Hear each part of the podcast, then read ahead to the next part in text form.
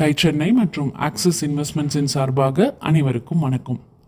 சும்மா கடைக்கு போய் ஒரு ஃபேஸ் க்ரீம் வாங்கினா அதில் நம்ம தேடுற முதல் வார்த்தை என்னவா இருக்கும்? இது ஹெர்பல் ப்ராடக்டா நம்ம யூஸ் பண்ணுற எல்லா ப்ராடக்ட்ஸுமே ரொம்ப நல்லா இருக்கணும் இமீடியட்டாக எஃபெக்ட் இருக்கணும் ஆனால் கெமிக்கல்ஸ் இல்லாமல் ஹெர்பல் பிளான் பேஸ்டு ப்ராடக்டாக இருக்கணும். இதுதானே நம்மளோட ரெக்குயர்மெண்ட் அதுவும் அஃபோர்டபுள் ப்ரைஸில் இப்படித்தான் இவங்களும் ஷாப்பிங் போன போது சம் காஸ்மெட்டிக்ஸ் வாங்க போய் ஏதோ ஒரு புது ஹெர்பல் ப்ராடக்டை லான்ச் பண்ணியிருக்கோம் அப்படின்னு சேல்ஸ்மேன் சொல்லவே அதோட இன்க்ரீடியன்ட்ஸ் என்னெல்லாம் இருக்குது அப்படின்னு பார்த்தா ஒரே கெமிக்கல்ஸ் நேமாக இருந்துதான். ஆனால் முன்னாடி பார்த்தா நேச்சுரல் அண்ட் ஆர்கானிக் அப்படின்னு போட்டிருந்தது. இது அந்த கப்பலுக்கு ரொம்பவே சர்ப்ரைசிங்காக இருந்தது ஆச்சரியமாக இருந்தது. பிரித்திஷ் ஆஷர் மற்றும் அவரோட மனைவி மேகா ஆஷர். இவங்களை பற்றி தான் இப்போ சொன்னோம். ஒரு பியூரா herbal plant based cosmetic products மார்க்கெட்டில் பெருசாக இல்லை. அதில் ஒரு வைட் கேப் இருக்குது அப்படின்னு கண்டுபிடிச்சி அதில் நிறைய ரிசர்ச் எல்லாம் செஞ்சு wide product varieties Juicy Chemistry அப்படிங்கிற பேரில் தயாரிச்சிட்ருக்கிற பெருமை இவங்கள தான் சேரும்.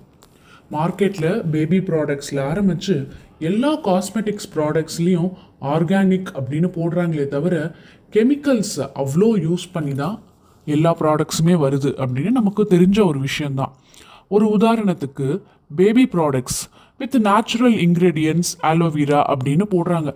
ஆனால் அதில் ஆலோவேரா தவிர வேறு எத்தனை கெமிக்கல்ஸ் இருக்குது அப்படின்னு நம்ம தான் பார்க்குறோமே அதை எப்படி சேஞ்ச் பண்ணுறது அதுக்கு ஒரு புது ஃபார்முலாவை கண்டுபிடிக்கணும்.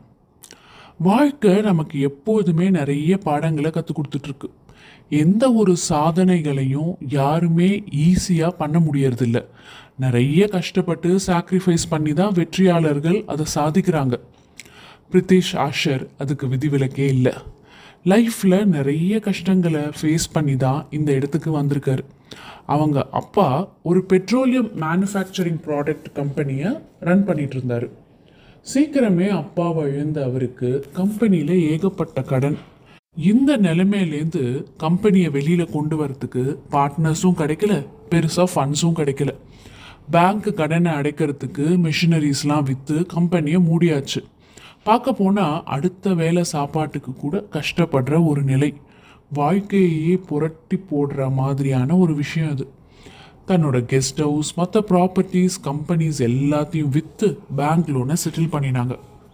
ஸ்கூல் டேஸ்லேருந்து ஒன்றா படித்து அவங்களையே திருமணம் செஞ்சுக்கிட்ட மேகா தான் இப்போது bread earner of the family நடக்கிற வெட்டிங்ஸ்லலாம் போய் மெஹந்தி போடுற ஒரு பிஸ்னஸை ஸ்டார்ட் பண்ணி அப்புறம் மேகா ஆஷர் டிசைன் அப்படிங்கிற பேரில் ஒரு சின்ன புட்டிக்கை ஆரம்பித்தாங்க இந்த நிலைமையில் என்ன செய்யலாம்? எங்கே ஆப்பர்ச்சுனிட்டிஸ் இருக்குது அப்படின்னு பார்க்க ஆரம்பித்தாங்க ஆனாலுமே தொடர்ந்து சிக்கல் மேலே சிக்கல்.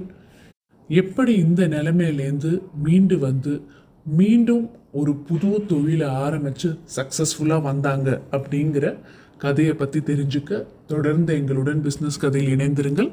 அதுவரை டை சென்னை மற்றும் ஆக்சிஸ் இன்வெஸ்ட்மெண்ட்ஸின் சார்பாக அனைவருக்கும் வணக்கம்.